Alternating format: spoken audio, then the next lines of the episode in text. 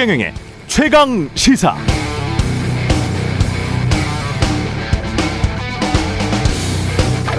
네, 우크라이나가 러시아가 우크라이나를 침공한 뒤에 세계 모든 나라의 시선이 우크라이나에 쏠리고 있습니다.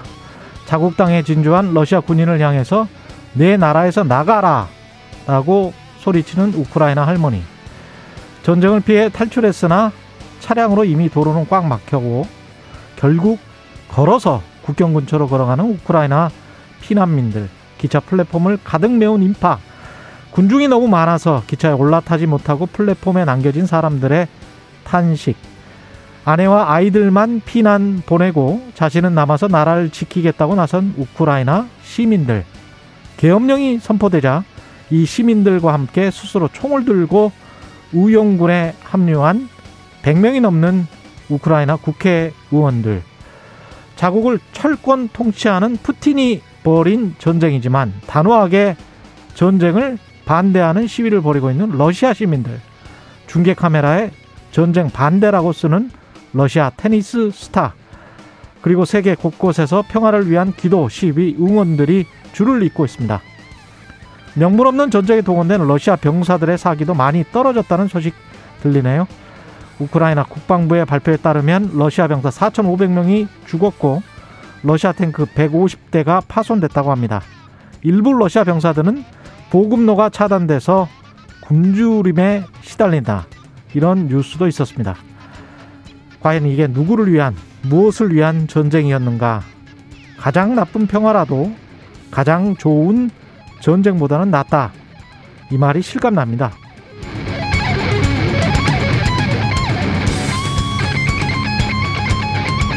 네, 안녕하십니까. 3월 1일 세상에 이익이 되는 방송 최경련의 최강시사 출발합니다. 저는 KBS 최경련 기자고요. 최경련의 최강시사 유튜브에 검색하시면 실시간 방송 보실 수 있습니다. 문자 참여는 짧은 문자 50원, 긴 문자 100원이 드는 샵9730 새로워진 콩 어플 또는 유튜브에 의견 보내주시기 바랍니다. 오늘 인터뷰 조웅천의 좋은 정치 예, 더불어민주당 조웅천 의원 만나보고요. 우크라이나 사태 관련해서 김준형 전 국립외교원장과 짚어봅니다.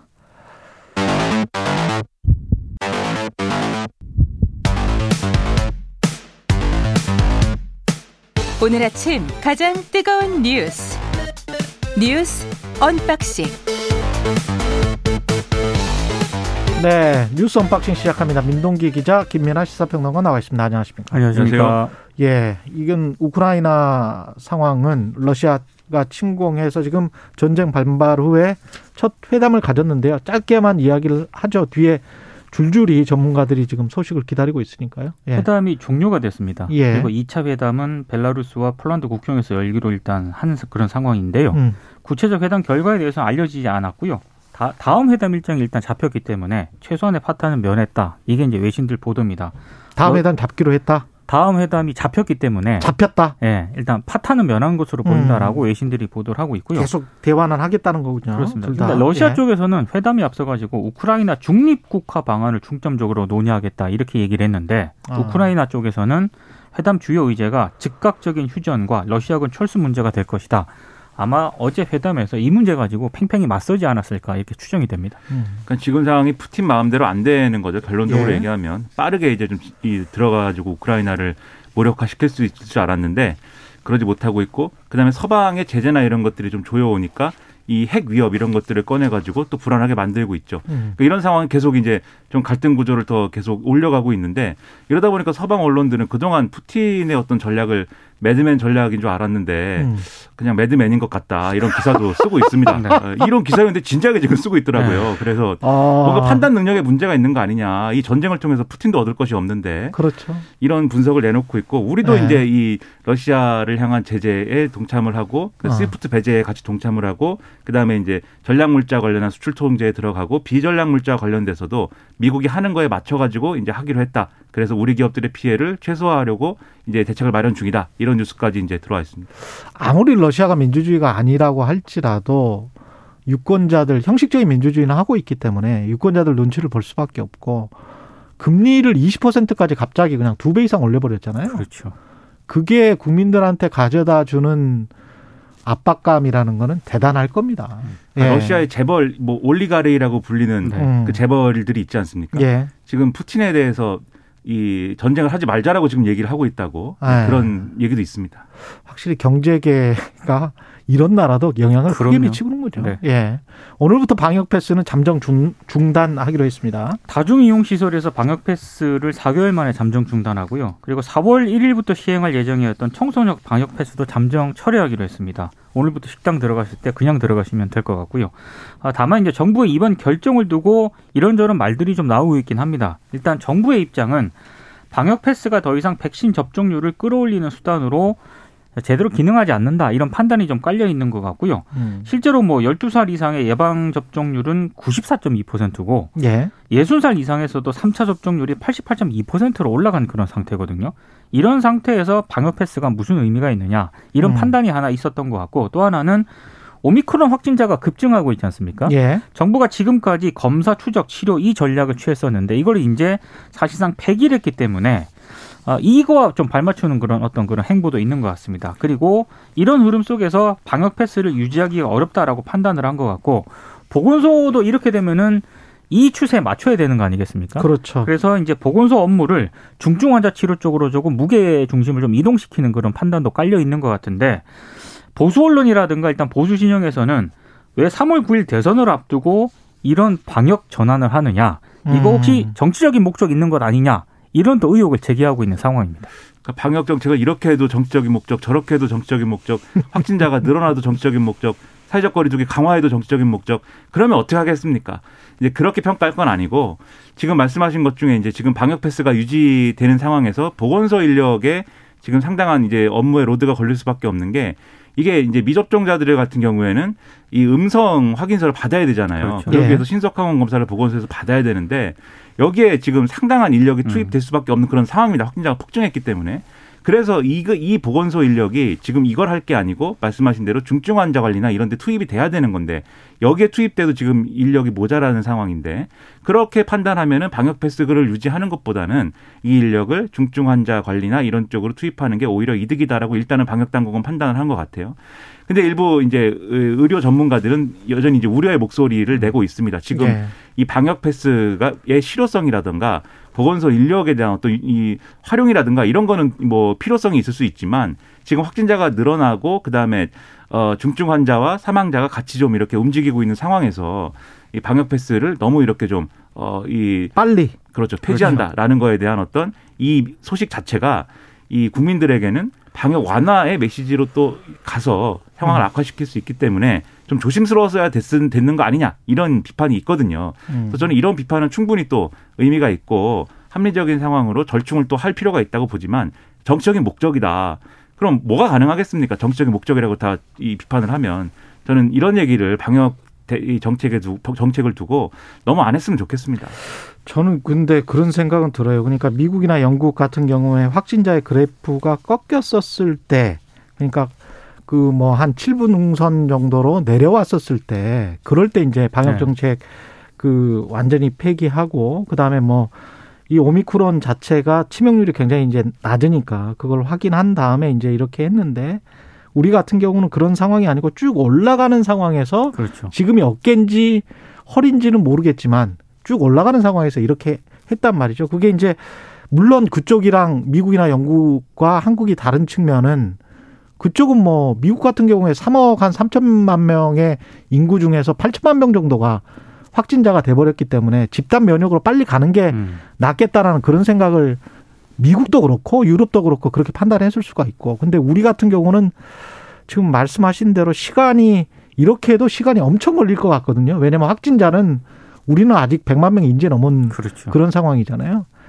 그렇기 때문에 그런데 이제 한쪽으로 또 이해가 되는 거는 검사 추적한다는 이 검사 추적 치료를 한다는 이 3T 체제 이거는 오미크론은 상, 사실상 무력화가 된 거잖아요. 아, 오미크론 때문에. 이미, 이미 포기했죠. 이거는 검사와 추적이 지금 불가능한 거 아니야? 한거 아니에요? 의료 방역 체계에서는 이건 불가능합니다. 그러면 네. 검사와 추적이 불가능한데 방역 패스를 계속 하고 있다는 거는 형식적인 관료주의밖에 안 되기 때문에 그런 측면에서는 이해가 가는 측면이 있고. 여기에 더해가지고 예. 방역 패스 관련 소송들이 지금 계속 제기가 되고 있어서 그렇죠. 이 부분도 이제 고려하지 않을 수 없, 없- 고려할 수밖에 없는 상황이기 때문에 예. 종합적으로 판단할 때 어쨌든 유지 불가능하다 음. 이런 판단을 했다고 보이고요. 다만 그러므로 이런 상황으로 해서 방역 완화 메시지가 되고 있는 거에 대해서는 음. 이 정부와 방역 당국이 추가로 뭔가 아 이렇게 좀 너무 완화의 메시지로 받아들이서는 안 된다라는 거를 국민들에게 잘 설득할 필요는 있는 것 같습니다. 예. 그리고 어제 권성동 의원이랑 뭐 인터뷰를 했습니다마는 최강 시사에서 윤석열 안철수 단일화 결렬의 여진이 계속되고 있습니다. 서로 누구 책임이냐, 누가 잘못했느냐 가지고 이야기를 하고 있고 아직도 할 수 있다, 할 수 없다 뭐 가지고 이야기를 하고 있는 것 같습니다. 국민의당은 강한 성토 분위기고요. 예. 국민의 힘은 약간 좀 논란이 있는 것 같습니다. 음. 어제 심야 의원총회를 열었는데 이게 비공개로 진행이 됐거든요. 근데 일단 일부 의원들이 단일화 성사를 위해 계속 노력을 해달라 이렇게 지도부에 요청을 한 그런 상황이고요. 일부 의원 같은 경우에는 단일화가 꼭 필요하다 이런 점을 강조를 했습니다. 어제 비공개 의총에는 권영세 본부장과 함께 이른바 윤핵관으로 지금 지목이 됐던 장재원 의원도 참석을 했다라고 하거든요. 근데 장 의원은 단일화 문제와 관련해서는 의총에서 별도의 발언하지 않았다 이런 보도가 나오고 있고요. 다만 이제 어제 의총 외에 국민의힘 내부에서는 더 이상 우리가 할 수 있는 건 없지 않느냐. 그래서 자강론, 윤석열 후보가 독자 행보를 가야 한다. 이런 주장도 강하게 지금 나오고 있는 것으로 전해지고 있습니다. 그러니까 최대한 안철수 후보를 예우할 만큼 해줬기 때문에 그 제안에 대해서도 국민의당이 거부를 한 그런 마당에 더 이상 추가적인 협상 진전은 기대하기가 어렵다. 이런 얘기도 좀 나오고 있고요.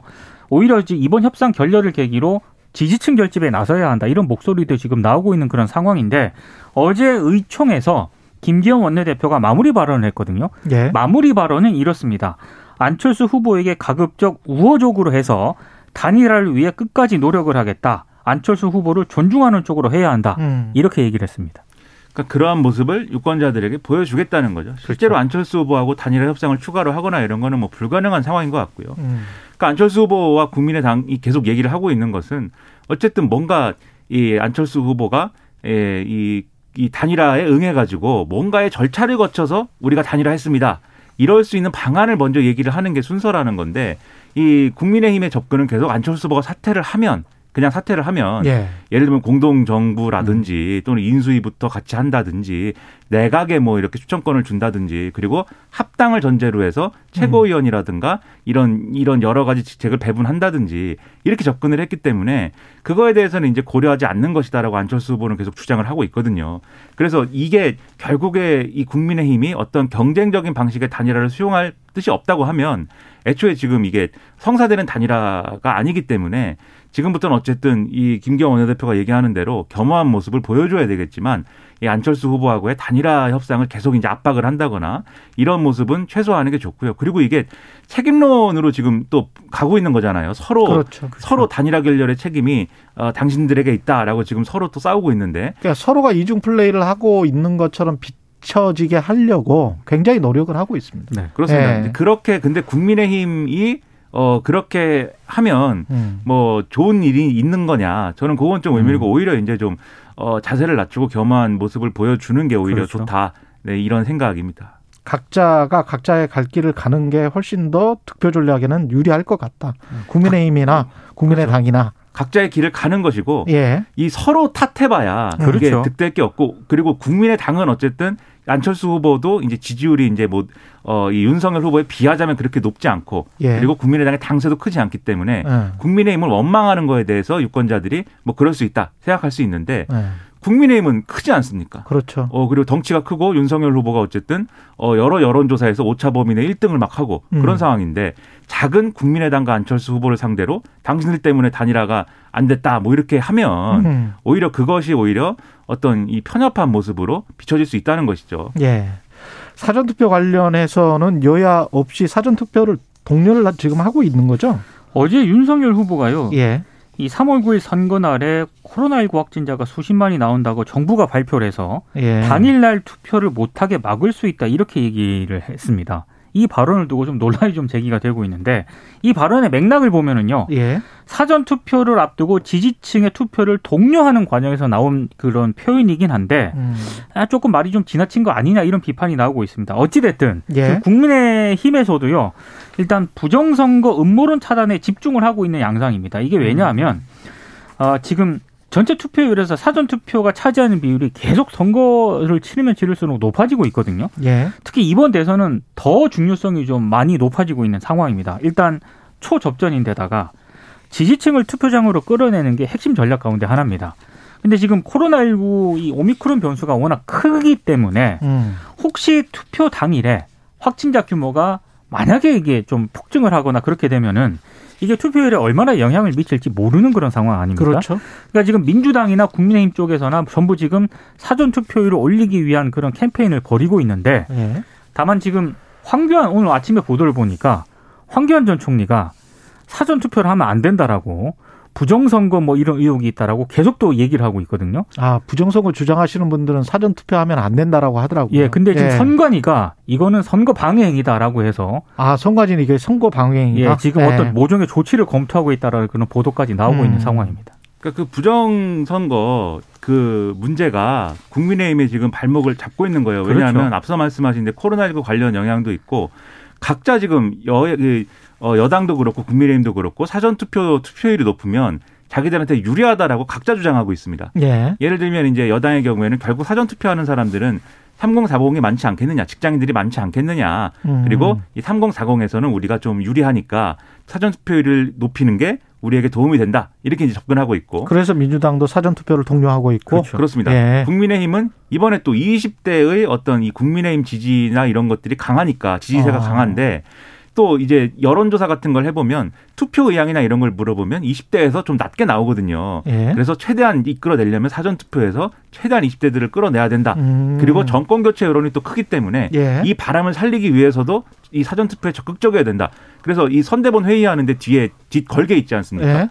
거기에 문구도 바꿨어요. 윤석열도 사전 투표합니다. 이렇게 써놨습니다. 걸려 있습니다. 네. 네. 아, 3월 4일부터 우리가 사전 투표하죠. 네. 그렇죠. 예. 그걸 다 걸어놨는데 네. 그 뒷다리 잡고 있는 게 이 사전 투표하면 사전 투표지에 뭐 여러 가지 뭐 문제가 있어가지고 아. 그게 부정 선거가 될 수 있다라고 하는 국민의힘 일각의 주장이에요. 제가 가끔 서점에 가봅니다. 제가 혹시 황교안 전 총리도 아직 국민의힘이에요. 그렇습니다. 그렇죠. 네. 아. 네. 제가- 근데 지금 다른 예. 얘기를 하고 있으니까 예. 가끔 네. 서점에 가서 제 책이 있나 없나 이렇게 살펴보는데 제 책을 발견해서 어 이게 반가운 내 책이 있다 옆을 딱 보니까 황교안 전 대표가 쓴 책이 네. 같이 있더라고요. 이제 부정선거 뭐 이런 얘기 부정선거 백서 뭐 이런 내용입니다. 은근슬쩍 본인 그책 이야기도 하고 아니 그러네. 아닙니다. 그러면 안 되고 그러면 안 되고 서점에 갔더니 그런 책도 있더라.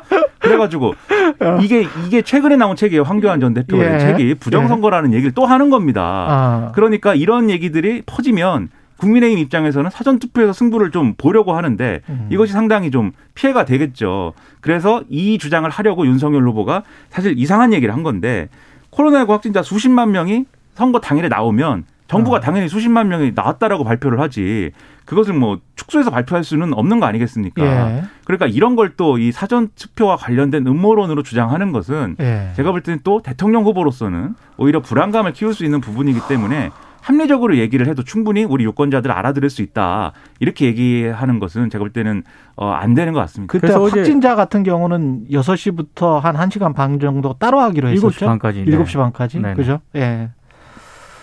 그러면 되는 거 아닌가요? 민주당- 각 선거구별로 따졌을 때는 몇 명 안 되던데. 그렇게. 보니까. 그러나 그러나 이제 어떻게 될지 모르는 거죠. 선거구별로 이렇게 똑같이 나온다고 볼 수도 없는 것이고 예. 여러 가지 변수를 다 고려해야 되기 때문에 음. 어떤 상황일지는 그때 가봐야 아는 거고 예. 거기서 발생한 작은 어떤 문제가 전체 어떤 투표에 무슨 영향을 줬다는 듯한 그러한 이상한 얘기로 흘러갈 수도 있기 때문에 어. 관리를 철저히 해야 되는 건 그러니까 사실입니다. 변수가 워낙 많다 보니까 예. 아, 지금 각종 여론조사 막 나오지 않습니까? 그 여론조사에서 꼭 투표를 하겠다 이런 층들이 있잖아요. 그렇죠. 근데 이 층들을 진짜 투표장으로 끌어내야 하는 게각 당의 전략이다 보니까 어. 너무 확진자가 폭증하거나 이렇게 되면 당일날 변수가 있기 때문에 예. 안전하게 사전 투표일에 사전 투표를 하는 게 좋다. 이 전략으로 가고 있는 것 그리고 같아요. 이제 예. 정치 뉴스에 관심이 많은 분들은 뭐 코로나 확진자가 몇 명이든 투표하러 가겠지만 그렇죠. 음. 좀 마음이 좀 간당간당한 분들이 있지 않습니까? 예. 이런 분들 흔들리거든요. 예, 투표를 해야 되나? 근데 마침 막 확진자가 폭증했다라는 예. 뉴스를 나오면 아 괜히 또 투표소 가서 좀 문제 생기는 거 아니야? 이렇게 생각을 해서 소극적이 될 수도 있거든요. 표심이 그렇죠. 그런 것까지 다 고려해야 되는 뭐 그런 선거인데 아무튼 그런 걸 고려하더라도 합리적으로 얘기를 했으면 좋겠다라는 겁니다. 우리는 인구가 밀집된 지역들이 많고 사실은 사, 뭐 사전 투표든 투표를 하러 갈 때 그렇게 멀리 떨어져 있지는 않잖아요. 그렇죠. 그렇죠. 그리고, 이제 뭐, 이번 사전 투표도 예. 신분증만 있으면 아무데나 가서 다 할 수 있습니다. 근데 이게 사실은 크게 문제가 되는 나라들이 땅덩어리 큰 나라들 있지 않습니까? 미국 같은 나라들은 뭐 지금도 마찬가지지만 흑인들이 사는 구역들은 일부러 투표소를 저기 저 멀리 떨어져 있게 해놓고 음. 여름 같은 경우에 에어컨도 설치를 안, 하, 안 하는 경우가 있고 그래서 뭐 한번 다큐멘터리가 크게 나온 적이 있어요. 그 흑백 지역이랄지 빈부차 때문에 투표를 하러 갈 때 차별을 받는다. 우리는 그런 거는 전혀 아니기 때문에 네, 우리는 미국 기준은 아니죠. 예, 그렇죠. 그 완전히 황당해요. 그 다큐멘터리 보면 너무나 차이가 많이 나기 때문에 미국 정치의 오랜 예. 쟁점이고 트럼프 때 또 이. 그런 이제 어떤 예. 인종이 분포한 비율에 따라서 또 그러한 주에서 예. 어, 또 이런 투표와 관련된 규정을 바꾸려고 시도하고 막 이런 그렇죠. 것들이 이상하게 장난을 논란이- 칠 수가 있기 그렇죠. 때문에 논란이 된 바도 있습니다. 예, 근데 우리는 우리는 아니다. 우리는 네. 그런 거는 전혀 아니에요. 네. 완전히 여건이 거기랑 비교하면 정말 좋습니다. IT 강국입니다. 예. 워낙 최경영 기자님이 미국을 미국에 관심이 많아가지고 이렇게 말씀하시지만 아니 그러니까 네. 민주주의를 비교를 하면 여러 나라 민주주의를 비교를 해야 되니까 근데 여러 뭐 인구랄지 지형이랄지 그다음에 인구 밀집도랄지 투표소의 쾌적도랄지 뭐 음. 이런 것들도 다 비교를 해야 되잖아요. 근데 이거는 뭐 부정선거 이야기가 나올 정도의 그 정도로 차 차이가 나지 않는다. 그렇죠. 확진자라고 할지라도 한 시간 반 정도에 뭐 아무리 해봐야 몇천 명 수준일 텐데 한 한 개표소에 약간만 기다리시면 다 되는 수준일 것 같아서 대부분은 한 100명 정도 수준일 것 같잖아요. 그때 계산을 해보면. 그래서 한 시간 반 동안 100명이면 그렇게 무리한 숫자는 아니거든요. 예. 대선 후보들의 이야기를 좀 정리를 해보겠습니다. 어떤 말을 했는지. 이재명 후보는 어제 TK 지역을 이제 집중 유세를 했는데요. 박정희, 박태준 이런 분들에 대한 어떤 그런 호평 이런 걸 쏟아냈습니다. 특히 이제 박태준 전 국무총리에 대해서 포항시청 앞에서 유세를 할 때 걸출한 경영자가 있었기에 가능한 일이다 이런 점을 강조를 했는데 아무래도 좀 보수층의 어떤 표심을 공략하기 위한 그런 차원이었던 것 같고 또 어때 안보 이런 부분도 굉장히 강조를 했거든요. 예. 반면에 윤석열 후보는 어제 강원 지역 유세를 나섰는데 색깔론에 좀 상당히 비중을 뒀습니다. 음. 몇 가지 발언을 소개를 해드리면 철진한 좌파 운동권 이념으로 해결할 수 있는 건 아무것도 없다. 민주당은 우리 유권자들이 자가 보유자가 되면 자기들을 안 찍는다고 생각을 한다. 이 정부 들어와서 돈번 사람들이 어떤 사람인지 주변에 있으면 둘러봐라. 맨날 민주당 찍어야 된다고 노래 부르는 사람 아니겠냐. 음. 이런 발언들을 좀 쏟아냈습니다. 그러니까 이게 이재명 후보의 경우에는 만약에 다른 이제 민주당 후보가 TK 지역에 가서 박정희 전 대통령 얘기하고 막 박태준 전 국무총리 얘기했으면 막 이런 뭐 정책선 올락 막 이런 거 있었을 거예요. 그래서 지지층 사이에서 막 논쟁이 일어나고 이랬을 텐데 이재명 후보는 그런 게 없습니다. 음. 네, 이재명 후보는 음. 워낙 이제 그게 이제 오히려 이제 신뢰가 없는 후보이다라는 평가로 이어질 수 있는 거지만 어쨌든 이쪽 저쪽 뭔가 이제 수단과 방법을 가리지 않는 리더십이다 뭐 이런 게 있기 때문에 이런 이제 박정희 전 대통령 얘기를 해도 뭔가 추진력에 대한 얘기 그다음에 이 뭔가 방법이 되는 거면 좌우를 가리지 않고 쓰겠다는 거구나 이런 맥락으로 포장이 좀 돼서 음. 이게 이재명 후보의 그런 캐릭터가 실이 되는 부분도 있지만 이런 대목에서는 뭐 득이 되는 그런 부분도 있다라고 생각이 되고요. 그러니까 윤석열 후보는 지금 이런 이제 발언과 맥락이 계속 문제일 수밖에 없는 게 지금까지는 단일화 이슈가 굉장히 있어가지고 그동안 그게 뉴스의 어떤 한 축을 지배했는데 음. 그게 지금 싹 거치는 국면 아니겠습니까? 예. 거치고 뭐가 남느냐 이게 중요한데 거쳤더니 남는 게 앞서 말씀드린 이제 그 방역과 관련된 그러한 좀 어, 과장된 얘기이거나 지금 방금 말씀하신 것도 이게 뭔가 이제 뭐 색깔론이거나 또는 이제 뭔가 아무튼 편향된 어떤 인식을 갖고 있는 거 아니냐라고 하는 그런 얘기들인 거잖아요. 음. 이런 것만 남으면 안 되거든요. 윤석열 후보는 윤석열 후보도 충분히 합리적이다라는 걸 보여줄 수가 있어야 되는데 이런 메시지만 나온다고 하면 그건 상당히 우려가 됩니다. 안철수 후보는 뭐 마라톤 풀코스 세 번 완주했다. 그래서 완주 의지를 강조했고요. 호남 지역에서 완주하겠다는 의지를 강조를 예. 했고요. 그다음에 심상정 후보는 강원도 가서 강원도의 미래는 녹색에 있다. 기후 위기 극복 기후. 위기 극복을 강조를 했습니다. 네. 여기까지 하겠습니다. 예, 뉴스 unboxing 민동기 기자 김민아 평론가였습니다. 고맙습니다. 고맙습니다. 맞습니다. KBS 1라디오 최경영의 최강시사 듣고 계신 지금 시각이 7시 44분입니다.